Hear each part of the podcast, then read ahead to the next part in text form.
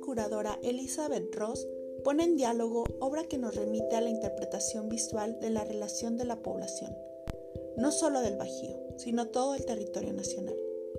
Con el maíz como elemento dador de vida e identidad de lo mexicano, con obra contemporánea que revisita a partir de una iconografía prehispánica. Maíz nuestro de cada día, un diálogo entre el ayer y el hoy en torno al maíz.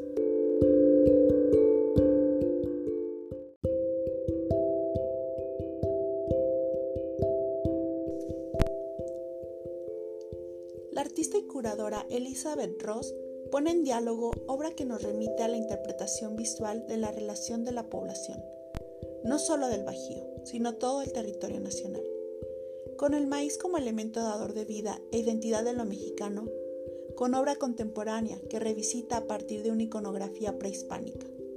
Maíz nuestro de cada día, un diálogo entre el ayer y el hoy en torno al maíz.